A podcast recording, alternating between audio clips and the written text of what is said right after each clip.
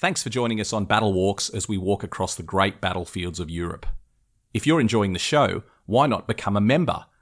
Every week, you'll receive exclusive bonus episodes available only to subscribers, and you can listen to all our episodes completely ad free. Click on the link in the show notes to join us via ACAST Plus. Hiring for your small business? If you're not looking for professionals on LinkedIn, you're looking in the wrong place. That's like looking for your car keys in a fish tank.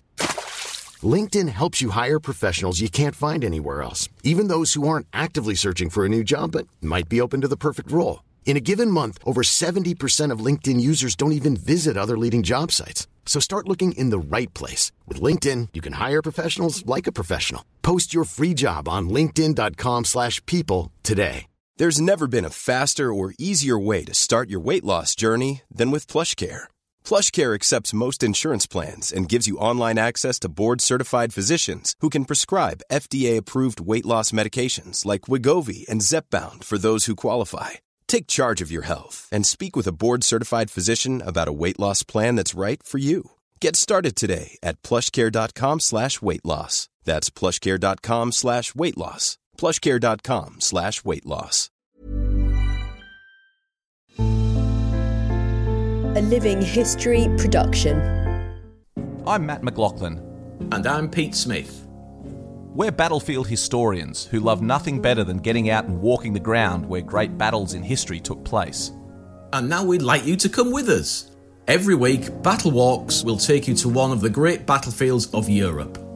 As we walk the ground, we'll dig through the pages of history We'll uncover the secrets of the battlefields, and most importantly, we'll tell the stories of the people who fought and died there.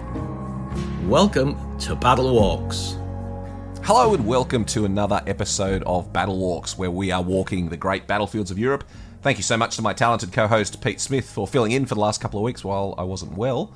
Um, what a fantastic job he did. I really enjoyed listening to those podcasts because, of course, doing them on his own, I hadn't heard them and getting the opportunity to go and listen to Pete actually walking the battlefields was, you know, there was a, a, large streak of jealousy in there that Pete can get out and stroll the battlefields. But gee, what a wonderful experience! If you haven't listened to those last couple of episodes where Pete was out live on the battlefields, exploring in real time the battlefields, and particularly the the, the caves of no, of uh, Noah. Uh, geez, I've said that. I've made a good meal of that, Pete. I'm going to give up completely and just introduce my co-host, Pete.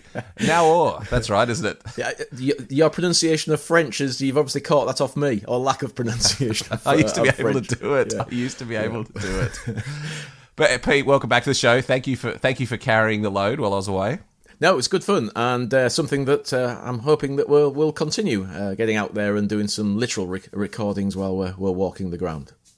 Yeah, we'll do more and more. And uh, my my mangled French there was talking about the caves at Naours, the underground city where the soldiers um, visited as tourists, basically during the First World War, and left their mark literally by writing their names on the walls of the caves, which we can now go and see today. Just an extraordinary place. I've loved visiting there. I was had the privilege of visiting there with you, Pete, couple of years ago now, and um, just an extraordinary place. That was a really wonderful podcast. It's one of those places that you get hooked uh, in going back to and, and, looking at the names, and you just want to know more about the people that signed their names there. And there's not been a great deal of research done on the British soldiers that signed their names, mainly because they're a little bit more difficult to research. Um, so yeah, I'm uh, I'm having a crack at doing a few more. So I, it's fascinating. It's uh, there's years of research in there. One of the things that I think I don't know if we've mentioned it in the uh, in the podcast, but there there are a group of, uh, of American airmen that sign their names there as well, and uh, Americans have become quite excited about uh, some of the, some of their their men signing their names in there. It's great. Just another of the unsolved mysteries the First World War keeps delivering up to us. There's so many more of these stories to to tell.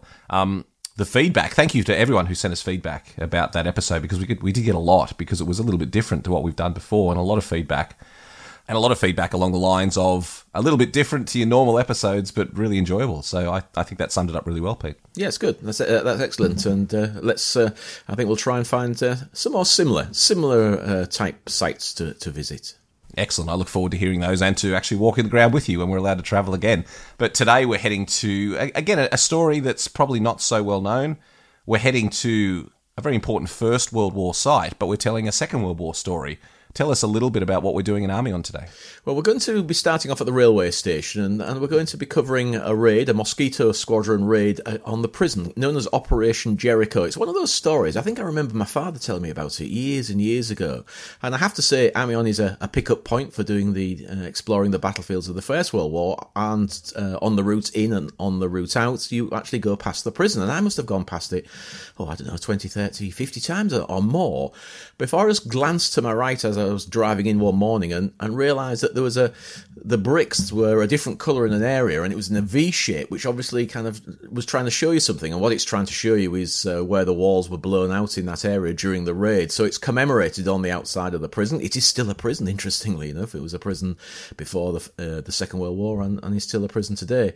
So uh, yeah, so uh, noticed it and, and thought, hang on a minute, I remember my father talking about a raid on Amiens prison and uh, and then looking it up and it, it now has become part of uh, of my tour when I'm exploring the battlefields First or Second World War, then we always stop and have a quick chat about uh, about what was known as Operation Jericho. So today we're going to be walking from the railway station. It's only about a five kilometre walk up uh, up a main boulevard, uh, around the corner, and to, to the prison. And well, we'll be chatting as we uh, as we walk.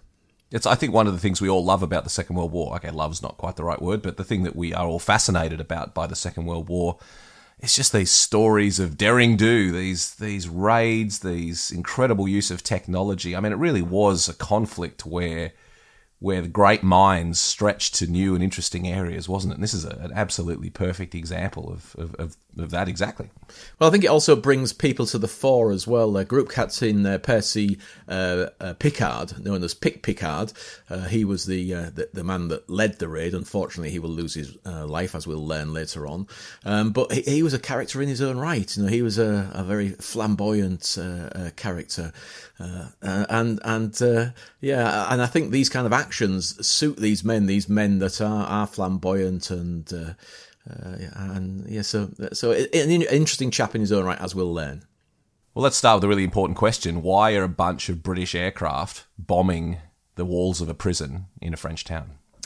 Well, that is a question that actually at one time I would have answered and said, uh, and, and it, it, will be the story that I'm going to tell you. But it, there's some doubts now. Uh, it will become apparent as as we tell this story. There's some doubt as to why the raid took place. So what I'm going to do is explain first of all why the raid, you know, the general for years the general view of why the raid took place. It's to free prisoners. It's to free prisoners who are going to be executed. It was supposed to have been a request by the resistance. You, could you try and free these prisoners? They're all going to be executed, so we've got nothing to lose if some are killed in the raid. And uh, what they're asking uh, the RAF to do is to basically take out the walls, drop a bomb by the side of the prison, blow the doors off effectively, uh, hit the accommodation block for the, the guards and anything else, uh, uh, the, the mess hall for the guards, and try and kill as many guards as possible and, and, give as many of the resistance men or anybody else that's in there, because of course it is a prison. There are your general day to day prisoners in there as well, uh, criminals. But to let everybody uh, uh, get out, two things it will save their lives um, it will also mean that the Germans have to tie down some troops in trying to check uh, to trying to uh, to gather them in. This is taking place. Uh, I haven't said the date. I don't think this is taking place um, in 1944, uh, the 18th of February. So it's the start of the build-up to D-Day, uh, and certainly one of the stories that goes with this is that one of the guys in there may have some information that is relevant to the to D-Day, and so so that's one of the reasons why we have to get him out of there in case he gets tortured and the information gets uh, uh, extracted from him. So there's all sorts of these little stories that go with it, some of which have been proven to not be true, some of which are true, but it doesn't really matter because the important thing is the raid did take place uh, and it was a success. I mean, there's no doubt about it. We can see the hole in the wall as we go past it. Uh, it was a success. So it's a it's a fascinating little little sideline almost of the of the history of the Second World War. Just a just a, a you know a, a, few hours and then then it was over. But very important, very important for this accurate bombing because this is of course is new. Uh, really really accurate bombing. You know, taking out the wall of a prison. Well, let's talk about the city of Amiens as well because it's very well known to people who visit the Somme region to to follow the First World War exploits in that area. It was absolutely vital to what went on during the First World War, particularly in 1918. Talk to us a little bit about Amiens, and then let's talk about something it doesn't, it isn't well known for, which was its significance during the Second World War. Yeah, well, uh, the, significance really is the same for First and Second World War. It's on, it's on a river, and most important cities tend to be on rivers. It's on a route towards Paris, so again, in both wars, it's uh, it's a, a blocking point or has the potential to be a blocking point. It's so its main uh, railway lines. There's a rail network connected to it, a road network, and even a canal network. So it's a, an important hub. Uh, both in both world wars, the trade, uh, the major profession of people living and, and working in the city was to do with the production of uh, cloth, so it's weaving. Um, long, uh, long gone. Actually, it uh, it kind of came to an end in the 1950s. So there's very little weaving. Uh, I think, if any, takes place in Amiens. But that's where the wealth of it, uh, the wealth of the city, came from was weaving. Um, it's the capital of Picardy, and uh, a population now of about 134,000 people live in the city. So it's a big city. It's it's my capital city for, for this region, so it's where I would go. Uh, certainly when we uh, we have to uh, for a variety of reasons, whether it be changing a car or. Uh, or, or, getting uh, well almost all the big forms that you need to live in France. Then you would get them from if you live in this area from Amiens. Um, and your fr- your French president, of course, is from Amiens as well. He is indeed, uh, and uh, yeah, uh, in fact, on the road that we're going to walk up, you'll see uh, his name. Uh, Macron uh, on one of the one of the shop fronts. It's no, it's a defunct shop, doesn't exist anymore, but it's, it's obviously was a family a family run concern, and it's his name is on on the wall there. So yes, uh, famous people from Amiens. Well, him really, and uh, and one other, uh, Jules Verne. Uh, he lived there for a lot of his life in Amiens, and you'll find that a lot of uh, things uh, around the city are named after him. So we have the the bypass around the city is the Jules Verne bypass, a bridge over the Somme, the Jules Verne bridge. So yeah, his name appears. Jules Verne Theatre, I think, they use his name a lot. Well, let's um, let's begin our walk, Pete, because it's uh, we're going to stroll through the city of Amiens. It's a great city to stroll through. I, I really enjoy visiting Amiens. Really a lovely place down by the River Somme. The incredible cathedral.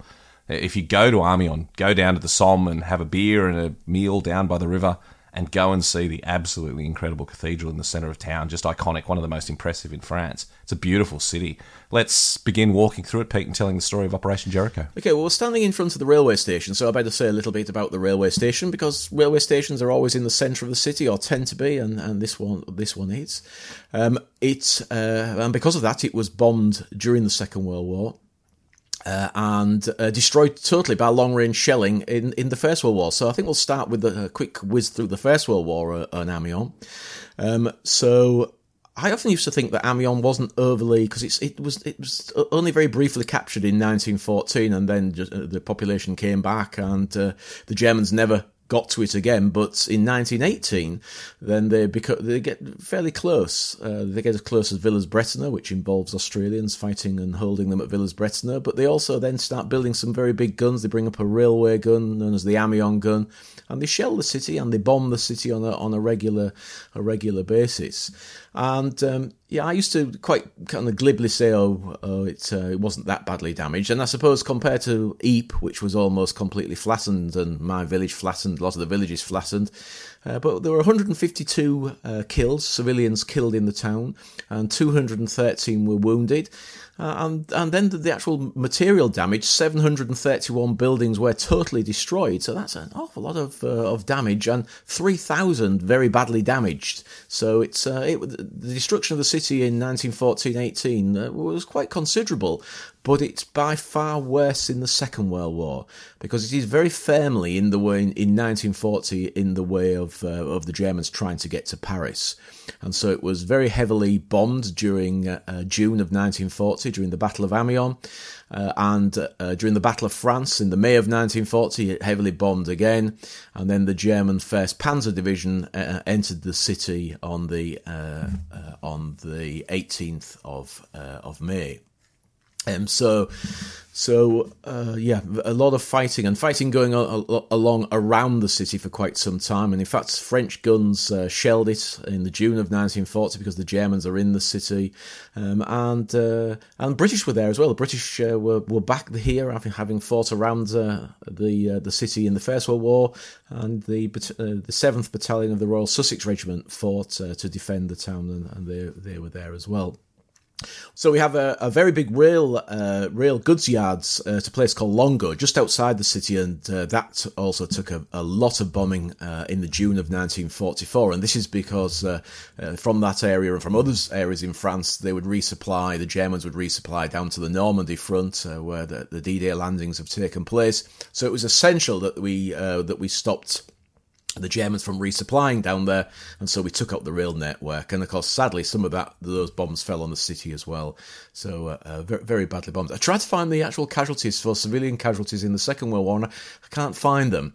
Uh, the French don't like, and this is very a big generalisation, but they don't like talking about the Second World War. It's it is one of those things that divides society in France. So yes, there are books written. Yes, there are societies that do research, but generally speaking, it's it's, it's not easy to find that information when you're looking for, for things like casualty figures. But uh, yes, it uh, a, a, lot of civilians killed in uh, the, the Allied bombing of uh, of the rail uh, the rail network in uh, around Amiens. Uh, and eventually, in uh, 31st of August 1944, it was liberated by the 11th uh, Armoured Division of 30 Corps, and they're they're heading. Uh, they're famous for their trying to get to to Arnhem. Um, that's what a lot of people remember. 30 Corps trying to the tanks trying to get through to the paratroopers at the bridges of Arnhem, but liberated, uh, as I say, in the 31st of August 1944. There's a couple of interesting things, Pete, there about the Second World War that I want to focus on. Firstly, this concept that these towns were the, the, the, seesawing nature of the fighting. So in 1940, the Germans came through and obviously attacked the town as they came through and captured it, and then were successful in capturing it as they had not been during the First World War. Um, but then, of course, the Allies retaliating, trying to get the town back, trying to hold the Germans. So the town being shelled and bombed again. So just the the if you're a civilian there, there would have been bombs falling on you just about every day. The only thing that changed was where those bombs were manufactured. Just must have been the, the, the seesawing nature. And then again, the, the fighting returns in 1944. Again, the, the town attacked by the Allies, then heavy fighting to secure it. Just just how I don't, I don't think we quite comprehend how badly some of these lesser known cities were, were knocked around during the Second World War. We know all about the Blitz on London. We know all about, you know, obviously Dresden being flattened and all of these terrible stories about the cities that were were obliterated. But just about every major centre in, in Western Europe was uh, was affected, wasn't it? Yeah, it was indeed. And uh, interestingly, I've been doing a little bit of work in the villages in the rear areas here to, to do with the First World War uh, mainly. But uh, what I've also been looking at are the war memorials, and it's amazing the number of civilian casualties from the Second World War who lost their lives during that period in 1944 as we retook the uh, these villages from the Germans. And you can you can see what's happening. They're getting excited and they come out into the streets to celebrate the arrival of the of the Allies, and, and then get themselves killed by one side or the other. Um, so yeah, very sad. Uh, and it it you do have to sometimes just sit back and think about the French and what they went through during this period and, and how it affected them for the future and perhaps sometimes what their viewpoint of uh, of the British and the Americans are because we do cause an awful lot of deaths in in France uh, uh, at various times. I've got some family members in the French city of Nantes and uh, the grandmother before she passed away talked um, when she was a young girl living in the town and spoke with horror about not the German occupation, not 1940 when the Germans first arrived. The bit she spoke about with horror was the bombing, particularly in, in 1944, as the uh, as the Allies um, softened up France for the invasion in the lead up to D-Day, and that was the bit that shocked her, and she burst into tears, telling me about the bodies lying in the street after Allied bombing raids. Just a you know horrific time for obviously it's a silly thing to say. Just we we can't comprehend what the what the civilians went through in Europe during the Second World War. No, I think you're absolutely right. It, it's it's very hard to. I, I try sometimes, and you know, especially because I live in France, and I, I think about the, the, farmer that lived in this house uh, during during the Second World War and what he saw, and and I'm aware of uh, of what happened in in this area, and yeah, you do wonder how how this about. But people do. People manage. People get by. People continue to to to live and to to thrive in some cases. Uh, but yeah, it must have been must have been fairly tough. Something else you, man- you mentioned, Pete, was that um, it was British troops that came through and liberated the town in 1944. Was there any? Have you seen in your research any connection between the British soldiers of the Second World War? I mean, Amiens is such an icon from the First World War. They must have grown up with their fathers telling them stories about being in Amiens and seeing the cathedral and, and walking through the streets of Amiens during the First World War. Is there any record of British soldiers when they came back through this area noting the significance of the town to the First World War? Yeah, what you'll find because uh, in 1940, when the BEF came to France and we have the Phoney War, then we occupied this area. This is an area that uh, was under British control again. There were uh, there were petrol dumps and uh, training establishments here, and and an awful lot of the older soldiers in the army, the instructors, the sergeants, the senior NCOs, were First World War veterans. So these are guys actually coming back to their battlefields that they had fought uh, fought over in the First World War. Now, as we're forced back to Dunkirk and then eventually across the uh, the, the, Channel, most of those guys who had uh, who had fought in the First World War and then fought uh, in that uh, that period in 1940 are put into training jobs. So by the time we get to 1944 and our return, then there will be very few people who would actually have uh, had been here either in 1940 or in 1914-18. But certainly, it, it, was in the British psyche that the, the, battles of the Somme, Passchendaele, all of those those well-known actions that, that they would have been spoken about, talked about as children. Uh, then they uh, they would have then been very much aware of uh, of where they were as they crossed the cemeteries. The cemeteries, the most, I suppose, iconic for everybody, the most iconic sights that you see as you're crossing those those white stones, uh, those white headstones, uh, and the, the cross of sacrifice, so so visible and so well known. Then these guys, as they as they whistle by on tanks or in vehicles, would have known exactly where they were, and must have made them feel odd, I suppose, uh, knowing that their fathers, in some cases, had fought fought in the same area.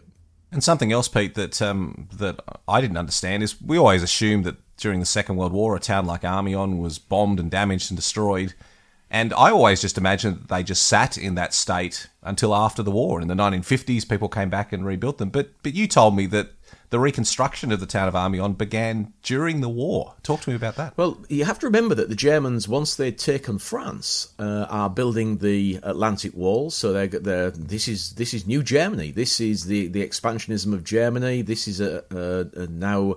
Uh, a place they control and they want to hang on to it. But but it's more than that. They, this is now the, their their city. Amiens is their city, and so they are they're actually uh, uh clearing the roads of, of, any bomb damage that had taken place in that period in, in 1940. They're they're planning the, the, the layout of the city, rebuilding it, and in fact they're actually using a, a French architect, uh, a chap called Pierre Dufau who um, started planning the rebuilding of the city in 1942, and I found that fascinating that he'd been literally re- recruited uh, uh, by the uh, by the Germans to rebuild the the town. Well, as we leave the railway station, Pete, where are we going to walk to next in the town? Right, so we're going to head out to the railway station. I just should say, by the way, the railway station, if you're interested in uh, 1950s architecture, is, is classic kind of. Who isn't? Brutalism. uh, yeah, it's a, it's a, a very uh, interesting railway station, and opposite it, we have, and it was built at the same time, a, a tower uh, I, I tend to call it sauce bottle. It is not a particularly attractive tower, but it's in the same style as as the railway uh, railway station. So if you're interested in uh, 1950s brutalism, uh, a lot of concrete, uh, but it has been uh, improved in the last 10 years. They built a great big glass dome over or, or, roof over the the plaza, the the, the, the place in front of the railway station. That's where we're going to start. So that's I think it's quite attractive. They have fountains and things there, so it's quite relaxing, very safe. It's it's a, a, safe railway station, and they're not not they're always the, the, best railway stations, but this one always feels uh, okay to me.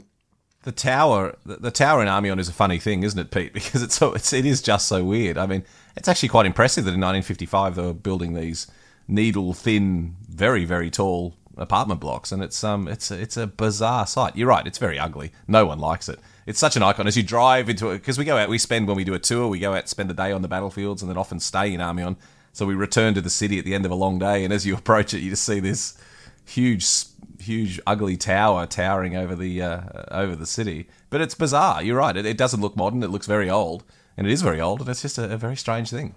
Well, in researching for this uh, podcast, apparently it's been it's been totally renovated inside. So I'd love to have a look at one of the apartments inside to see what they're like. Uh, but uh, yeah, so it's uh, they light it up as well. It's lit up in strange colours uh, during the, uh, during the evenings as well. I think what why i am not keen on it, and Matt I'm sure would agree with this, is because it it kind of dwarfs the beautiful cathedral. You know, you've got this medieval cathedral, which is fantastic. You can see it from a long way off. But what you can also see is this this brand new tower. Uh, so very very different, 1950s and Middle Ages, almost alongside each other.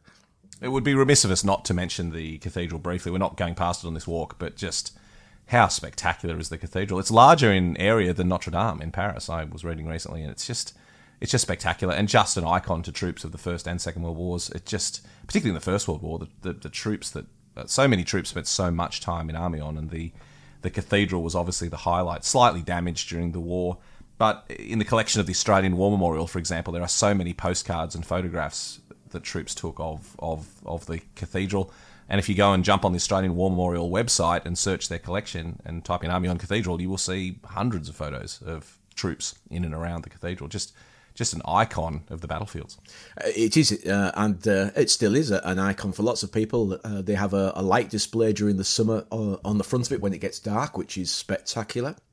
In my collection, for those who've listened to the podcast before, they'll know I'm a bit of a, a collector of Great War memorabilia, and I have a, a, leaflet produced by a British padre, which is a guide to the cathedral. So you can, they were actually uh, handing these things out to the troops as they went into town go and have a look at the cathedral rather than go to a brothel. I think was probably the instructions they were given, and uh, and given this uh, this this guidebook, and off they off they went to go and have a look at the cathedral. And it's uh, it, yeah, it is spectacular. It's well worth uh, if you're into in the town, go and have a look.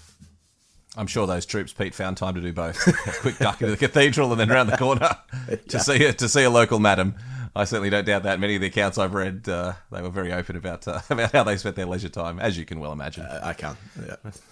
and uh, the other icon of the city is not just the cathedral, but the Somme River, of course, the iconic Somme River. Not a lot of the fighting in the First World War actually took place anywhere near the banks of the Somme, but um, it, obviously the whole area is named after the river, and the river was, was an icon for the troops again. Uh, and the Somme passes right through the centre of town. It, it, does indeed, and it, it, it really uh, it splits the town uh, in a in a beautiful way. It runs through it. Uh, when we have uh, some of our groups in the in the town, we often eat by the side of the river. A lot of uh, restaurants down by the river. in the summer, you can go to the hortelages. I always say this wrong. Hortillonnages. That sounds better. Um, what they are, they're, they're, sometimes known as the floating gardens. They're not floating at all. They're little tiny islands uh, divided by uh, the river. The river is uh, flows out into a, a floodplain, I suppose, really.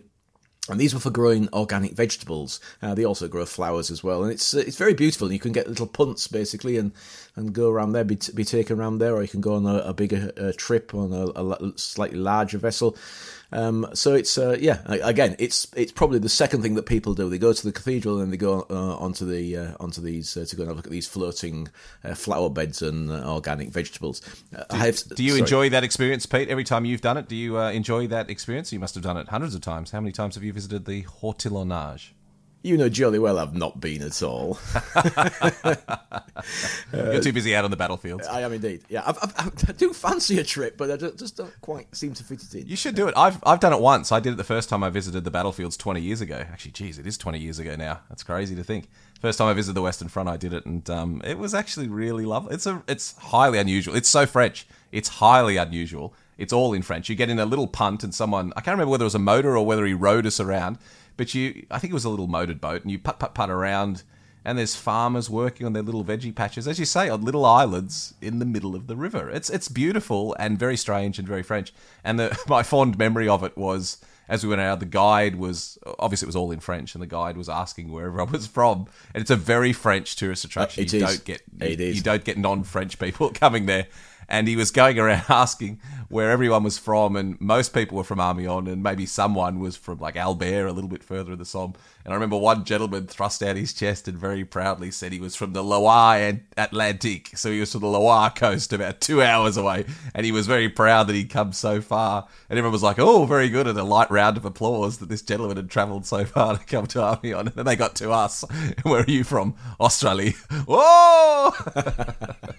it was just one of those great moments of yeah. connection with the local people, which I love when you travel. But it is a really bizarre and fascinating little thing. I've seen nothing like it anywhere else in the world. I can't imagine that farming on these minuscule little islands in the middle of the river is actually an economic prospect.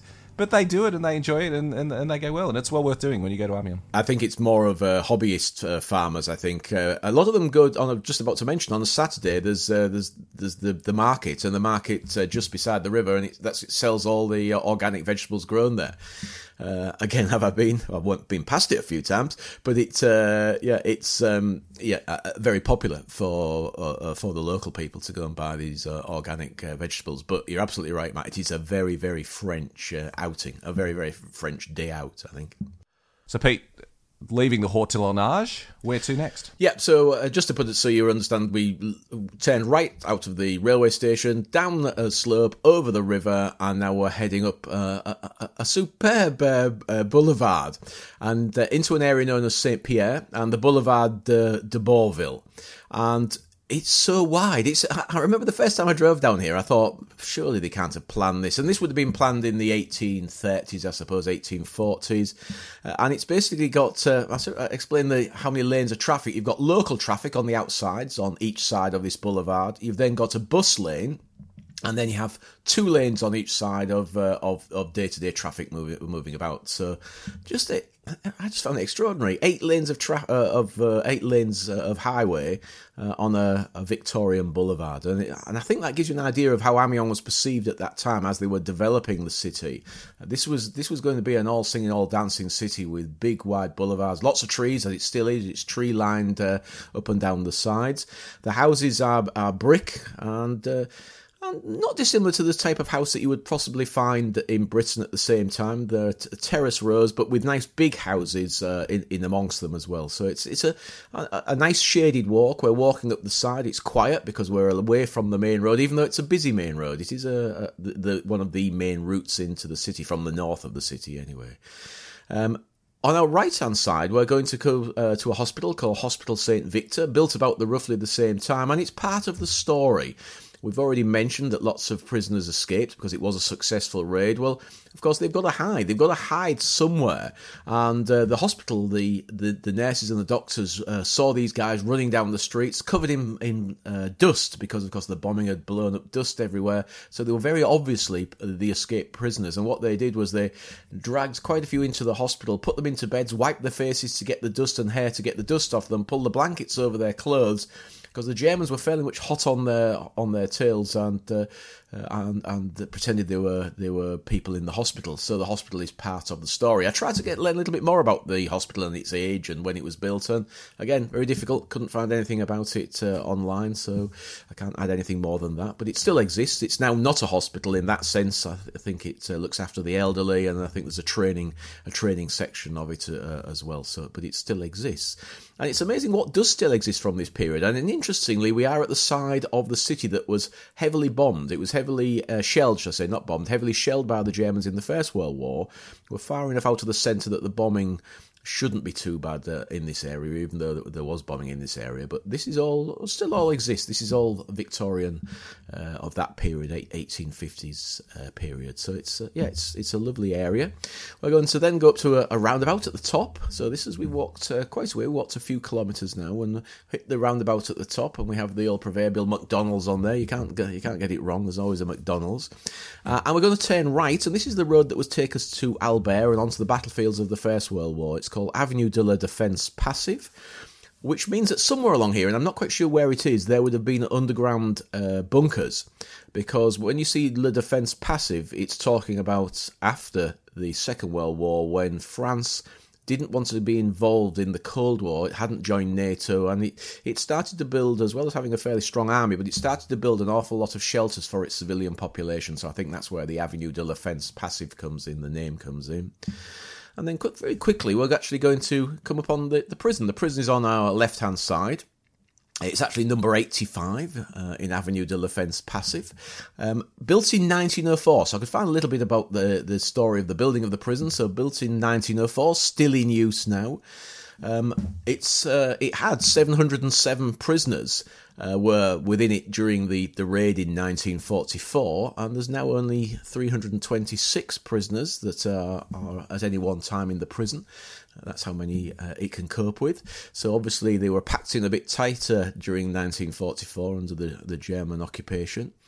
Um, and it's got 252 cells still to this day. So it's I think it's a remand prison at, at the moment. Now I always get my clients when I'm we're actually having a look at it. We stop out here and get our cameras out, but I always make it clear: don't loiter too long with your cameras when you're outside a prison because they don't not very keen on people taking pictures of of, of uh, prisons from across the other side of the road. So I always get us in quite tight up to the wall so we can go and have a look at where the wall was, has been marked. The pointing is, has changed, so you can see where this section of the wall was blown out, and there's a, a plaque there commemorating the fact that 717 prisoners uh, were in the prison. 100. I'll just give you these the uh, the facts because it's just interesting to get them uh, out the way here.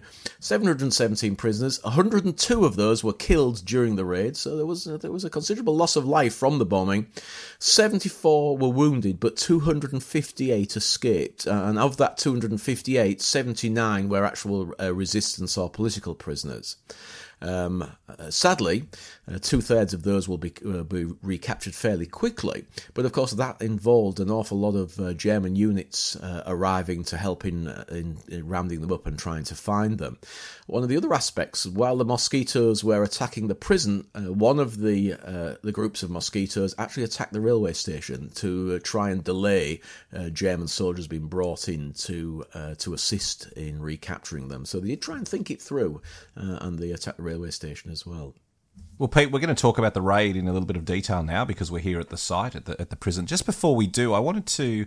You mentioned that that long walk down the boulevard, and uh, something I just wanted to add is that Amiens is a quite a captivating city, and I think on that stroll down that boulevard, that's a great place to sum it up. I'd say, I'd say there's a, a definitely an element of faded glory about Amiens that there's some massive, gorgeous old houses, mostly mostly houses, not not too many in the public building space, but certainly private houses immense private houses, just beautiful old, as you say, Victorian, 19th century constructions. Gorgeous, you know, that beautiful French style with what we call sandstone in Australia. It's probably not, it's a different type of stone, but stone and brick and just some absolutely stunning um, houses. Again, a little bit faded these days, but um, just a, the, the, architecture of the town is really quite captivating. You can spend a long time roaming the streets of Amiens just admiring the buildings, can't you? Well, I, I do. When uh, when we're staying there and uh, we've had our evening meal, uh, people do different things. I, I, do tend to go to a bar as well, but I always try and fit in somewhere, whether it be in the morning or in the evening, a, a quick walk around the town, and I try and go to an area that I've not walked before. Um, and what I'm looking for is. I, I actually quite like the 1950s architecture of having knocked it with the railway station. Uh, but there's an interesting aspect: is the damage on the First World uh, after the First World War was rebuilt in the 1930s, and then the Second World War in the 1950s. Now, 1930s and 1950s architecture is very similar, so you can actually wander about, and I'm trying to figure out whether that is uh, a rebuild from the 1950s or a rebuild from the 1930s. So, it, so it's very interesting, and I enjoy walking about and looking how they've fitted in these rebuilt houses. And it's when you do that you realise how much of the, the city was destroyed in either war. There's an awful lot that, sadly is missing. Also, after the war in the 1950s, the French did take a, a, an opportunity to do a lot of house clearing, of clear, clearing of, of what they would have seen as slum areas. So I think it's quite sad in some ways that the beautiful cathedral, and I always compare it to York, uh, it's the nearest big cathedral to where, where I, I came from uh, in the UK. And, and York has the old houses around the cathedral, which really kind of sits it very firmly in, in history. So you can see how where the people lived around the cathedral. But here in Amiens, it's either rebuilt in a style that looks a little bit like. Um, but most of it was destroyed, and what wasn't destroyed was actually cleared in slum clearances in in the 1950s. I think it's a great shame they didn't save more of the old city. So having said that, uh, as Matt was saying, there are still some very beautiful buildings around, and it's well worth having a having a walk around Amiens if you have the opportunity. One of the most famous houses relates to the First World War, and it's it's, it's a novel that that depicts this house, which was written, I think, in the 70s or the 80s, but um, but a very uh, you know a good account of the First World War called Birdsong by Sebastian Faulks, and it was set in Amiens for much of it, and a specific house that the the, the key characters lived in. Uh, and that house was based on a real house, which is still there, which is on, I think it's the Rue de Conge, which is just around the corner from the restaurants down on the River Somme. Um, and it's a grand old, again, in some places a little bit ramshackle, but a beautiful old house covered in ivy and and, and, just a dramatic sight on the street. So if you've read Birdsong and, and enjoyed that book, you can actually go and see the house that inspired inspired the story. I, you're you're not a, as big a fan of Birdsong as I am, I think, Pete. No, I was just going to say that. Uh, no, I'm not. Birdsong, uh, not my favourite. It, it, it, exaggerates everything. I don't like it very much. It's uh, mainly dealing with the Tunnel War, uh, and it exaggerates an awful lot. And, and even worse, the BBC made a, like a drama out of it, and they, they took that exaggeration even further. So uh, I think really spoilt it. But but what I did enjoy with Birdsong is the descriptions of Amiens before the First World War, and I thought they were excellent, and uh, it really gave you a feel of what it was like. And so yes, you can. Uh, it's it's an interesting book to read, and, and certainly I would recommend that you read it. It's a, it's a well known book, and uh, he's a very good author, I have to say. So read the book and then go and have dinner down by the river and a nice bottle of French wine, and then wander around the corner and see the uh, see the house that inspired the whole story. Let's get to the prison, Pete. Let's get to the raid. I mean, you've covered it very, very well. I think we have a really good understanding of what was going on. But um, I'm just, I'm just trying to imagine standing on this street. I mean, obviously, you wouldn't have wanted to be standing on this street in February 1944 and see these mosquitoes come screaming in. I mean, the Mosquito as an aircraft is just an iconic Second World War plane. I love the Mosquito. The, the, the idea that it's basically two very large wings strapped to two monstrous engines and then just a very fast, very agile plane. Yeah, it is. Uh, all wood, of course, which is one of the, the more interesting aspects of it. And I think it was my father's uh, favourite uh, favourite aeroplane. I remember as a boy getting the Airfix kitten and, and making a, a, a mosquito. Uh, I, I, I, a great aircraft and actually quite long lived because it was fast. Um, even when the jet engines came in, the Mosquitoes continued to be built and continued to be used uh, after the, uh, the Second World War. So this is um, I'll give you a little bit of details of who it is that's attacking. So it's 140 wing of the RAF, uh, RAF 2nd Tactical Air Force, and they were based at a place called Hunsdon uh, in Hertfordshire, and they were selected to to carry out the raid using Mosquito, Mosquito FB Mark uh, 5s. Uh, so uh, that was the one that we're using. Um, and it's going to be 18 Mosquitoes from number 464 Squadron uh, and number 487 Squadron, which is a New Zealand squadron so there were New Zealanders in, involved in uh, in this raid. Um, the chap that was uh, going to lead them was Air Vice Marshal Basil Embry, but he was taken uh, out of the uh, out of the raid at the last minute because he was also planning the D-Day uh, uh, landings that were coming up, and it was felt that it perhaps wasn't a good idea to have him flying over over Europe and occupied Europe with all that information in his head. So, Group Captain Percy Charles Pickard, DSO and two bars. I mean, this guy was walls your, your film star of uh, of the time. He's the one that is uh, going to lead the lead the um, uh, film uh, star style, I should say. That's the kind of feel that you get about him. But actually, he was a film star, uh, which is uh, which is fascinating because in 1941 he'd taken part in a film called Target for Tonight, which again another of my father's films that I, I watched with him, and it was a, a propaganda film that was intended to be a propaganda film, but it became a box office hit, and it was about a Whitley bomber. Uh, no, sorry, it was about a, a bomber raid uh, against uh, Germany, um, and uh, yeah, so he was he was in in that. Uh, so uh, yeah, another another interesting aspect. Um, he was he was also involved in what was called the Bruneval raid, which was a, a raid again another famous raid of paratroopers being dropped on to take out a, a um, radar uh, network uh, and to bring back uh, parts of it to investigate what the Germans were doing as far as radar was concerned. And after that, he'd been involved in Lysanders, which are a, a very light aircraft used for uh, dropping SOE, uh, the spies and the people that are gathering information into France. So, so his life was one that uh, of of you have, you'd have to say of excitement and partying. He was a bit of a party animal as well. So uh, yeah, he's uh, he must have been an interesting character. He's one of those one of those guys that had he survived, I, I wonder what he would have gone on to uh, to do. It wasn't the mosquitoes weren't just tasked with blowing out the walls. I mean, that was a very precise raid that they were involved in, blowing out the walls and blowing out the, the, the hole in the side of the prison so the prisoners could escape. But there was also, you were telling me, Pete, that there was a second instruction if the raid wasn't successful. And this is a pretty grim aspect of the whole thing. What was going to happen if they didn't succeed in breaching the walls? Well, it, it's a, it's an interesting story because uh, a French historian started looking into why the raid had actually taken place in its entirety. The belief had always been that the resistance had asked for help uh, in the sense of trying to free these prisoners, uh, and uh, the, the story then was attached to that that one of the prisoners was important because he knew some of the details of the Normandy landings. Um, but when we started looking at it in detail, when this French historian started looking at it in detail, he couldn't find any any anywhere where there were any resistance cells or resistance uh, fighters or units in France had actually requested assistance. And what he did find was that it the request was coming from Britain. Could they uh, attack the prison?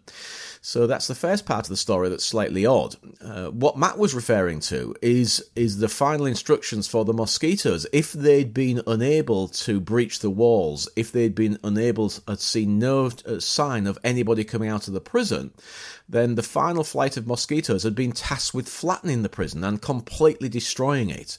And so, yeah, so again, we're back to this story. Was there somebody in the prison that really was important uh, to the Normandy landings, who the who they really didn't want the Germans to uh, to interrogate? And certainly that's the the implication. Why else would you do that? Why else would you say flatten the prison, kill everybody if you can't breach the walls? So we don't really know. You have to say we don't really know what the uh, uh maybe we will in the future when more and more files become uh, available. But at the, present time, we're not really sure why the the raid took place. All we can say was the precision bombing was was perfect. Well, actually, speak strictly speaking, it's not quite true. The bombs were actually fused. I think remember how many seconds, but it was too long. And the bombs were going through the target wall that they were supposed to hit, going through the buildings and actually detonating on the front. And so, interestingly, when we go and look at the hole blown through the wall, it's one of the, the, the, holes at the front onto the main road. Well, in fact, they were trying to take out the walls on the back, but the bombs were going right the way through before they, they actually detonated. So, one the, another interesting aspect. But it, no matter what, it still worked. They successfully took out the accommodation block, they took out the, uh, the, the observation towers, and, and everything else that they needed to do. So, uh, it was a very, very successful uh, raid. Just to add a, something else, there were also uh, typhoons operating here, protecting the mosquitoes. So while they were taking part in the raid, there were mos- uh, there was a mosquito squadron circling above uh, and attacking likely targets uh, as well. So they weren't just left to their own devices, the mosquitoes.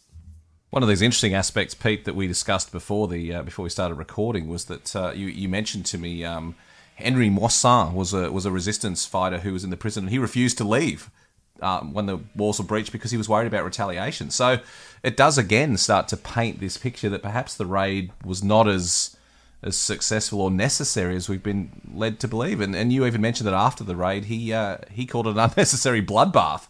The uh, the idea that they would they would do that. I do understand that. It does seem a bit odd, doesn't it? If we don't have a specific reason for it, we say we've got these prisoners there. We're going to bomb the prison. We're going to kill a decent chunk of them some are going to escape, but two thirds of those are going to be recaptured anyway. You kind of ask yourself, what was the point? What what what was going on? What there, there is obviously more to the story than we know. Uh, I think uh, I think the things that I take from it is I think it's possible that there is somebody very important in there that we still don't know who he is. Uh, I think the other thing perhaps uh, would be that they wanted to see if this would work because they're going to go on and, and do several other precision uh, bombing attacks against various various buildings and things uh, in in other areas of France and other countries. Uh, so I think that's part of it. It's testing out if the, is this going to work? Can we use planes for this absolute you know um, uh, uh, detailed, almost scalpel like taking out a, a building? So I think that there's there's an element of that as well. But but I think you're right. I, I don't think we really have got to the bottom of the story yet, and I think we haven't got enough documentation from uh, uh, from uh, MI5, MI6 uh, that would that will start to tell us what really the raid was about. It's fascinating these stories, particularly from the Second World War, where at the end of the war, we think we know the story, and then as time goes on, we realise we actually don't know very much about it at all, and the the gaps in the story become larger as time goes on. So rather than know more about the war as we would normally expect to, we, we actually know less and less as time goes on. So it's it's it's exciting though. It's one of those stories that I think is yet to be written. I have no doubt that at some stage in the future, a historian will uncover the documents that reveal exactly what was going on and um, and we'll do a follow up podcast, no doubt, at that point, because I I would be fascinated to know what the what the true story is, because it doesn't quite add up, does it? It just it just doesn't make sense. It doesn't pass the pub test, as they say here. If you're standing around in the pub talking about it, it just does. It, it there's there's just too much to the story we don't know. Like why? The most important question: Why in the hell did this occur in the first place? But just a, a fascinating story. We should talk about um what happened to um to the group commander Percy Pickard. What what happened to him specifically? Because we know he didn't survive the raid. No, well, sadly, he was tasked to hang about to to do the. the I, I should say again, this raid was well recorded. One of the planes was carrying cameras, so it was tasked to photograph and record so that there was a record. And again, odd. Yes, we are photographing, but this is a very specific raid, and they wanted a record to be brought back of uh, of exactly how it had gone. You can actually look at those pictures if you go online. You'll find some of the pictures taken by one of the mosquitoes. Uh, Pickard uh, uh, was hanging about to give the final. Yep, that's okay. That's uh, that's uh, been successful. And uh, as he uh, turned to to leave, his uh, plane was uh, was attacked. I think it was a, a Focke-Wulf from one of the the local. There were quite a few fighter stations around in the area, and his the rear of his plane was was literally shot off. His his rear tail was shot off, and he went straight in into the into the ground. So him and his his navigator were were both killed. And in fact, I'm just quickly looking up and seeing uh, how many people lost their lives. Well, in fact, one of the Typhoon pilots uh, was uh, was shot down and he was killed, uh, Sergeant H.S. Brown. Uh, another New Zealander called uh, Lieutenant Richard Webb Sampson, uh, who was a navigator in uh, the second of the Mosquitoes to be lost. Uh, the pilot survived and was captured as a POW. And then we have uh, John Allen Broadley, Flight Lieutenant, and he's again another New Zealander, and he was the navigator to to Pickard. And they both sadly lost their lives. Now, interestingly, they're not all buried in the same the same place, and that's the next place we're, we're actually going to go to, is where Pickard and his navigator are, are buried, uh, and they're buried literally just just around the corner. We, we walk up the street a little bit further, and uh, we'll get uh, to uh, a cemetery. It's a great big civil cemetery. It's on the same side as the prison, on the left hand side, and it's uh, the cemetery Saint Pierre. Um, and uh, uh, there's a Commonwealth War Grave section known as Saint Pierre Cemetery Amiens, and it's I say it's a, a Commonwealth War Grave cemetery, literally attached to the civil cemetery obviously started in the First World War, as you'd expect. This was a, an evacuation centre for the wounded, so all of the soldiers that are were buried within there are soldiers that died of their wounds. And then we have a Second World War section as well, and uh, they're they're buried uh, there. I, I, always think it's quite sad they're not side by side. You'd like to think that the pilot and the navigator, uh, the bodies must have been recovered roughly at the same time, but they're not side by side. They're in different rows. They're almost behind each other, um, but they're they're buried in there.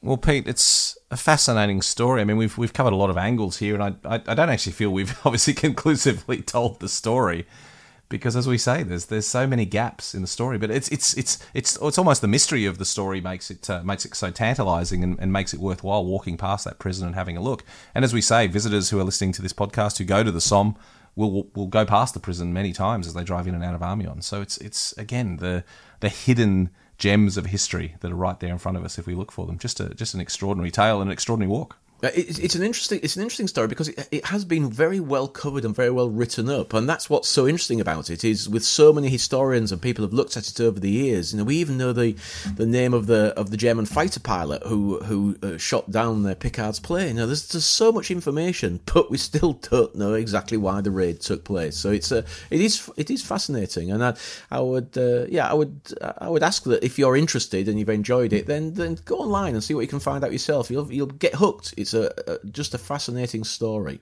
Well, Pete, thank you once again for uh, for this walk across the battlefields. It's always a great pleasure, and uh, look forward to doing it again with you next week. Yep, looking forward to it, Matt.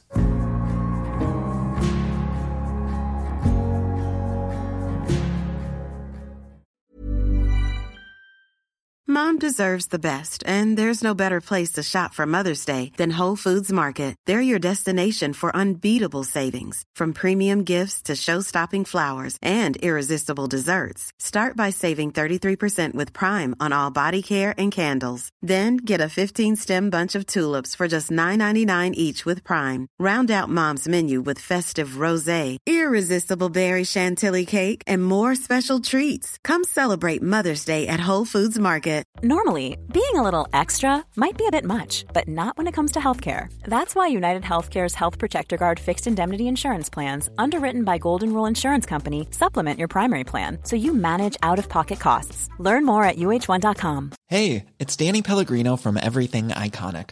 Ready to upgrade your style game without blowing your budget? Check out Quince. They've got all the good stuff shirts and polos, activewear, and fine leather goods all at 50 to 80% less than other high-end brands. And the best part? They're all about safe, ethical, and responsible manufacturing. Get that luxury vibe without the luxury price tag. Hit up quince.com slash upgrade for free shipping and 365 day returns on your next order. That's quince.com slash upgrade. Thanks for listening to the podcast. If you would like to support the show, there's a couple of ways you can do it. Firstly, you can become a member.